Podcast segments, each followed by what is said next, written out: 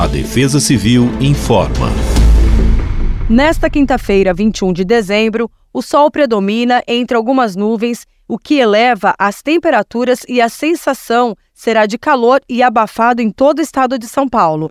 Até o momento, não tem risco para chuvas nas áreas monitoradas. O destaque fica por conta da umidade relativa do ar, que atinge níveis mais críticos ao longo do período vespertino. Na região metropolitana da capital, a mínima será de 19 graus e a máxima de 29.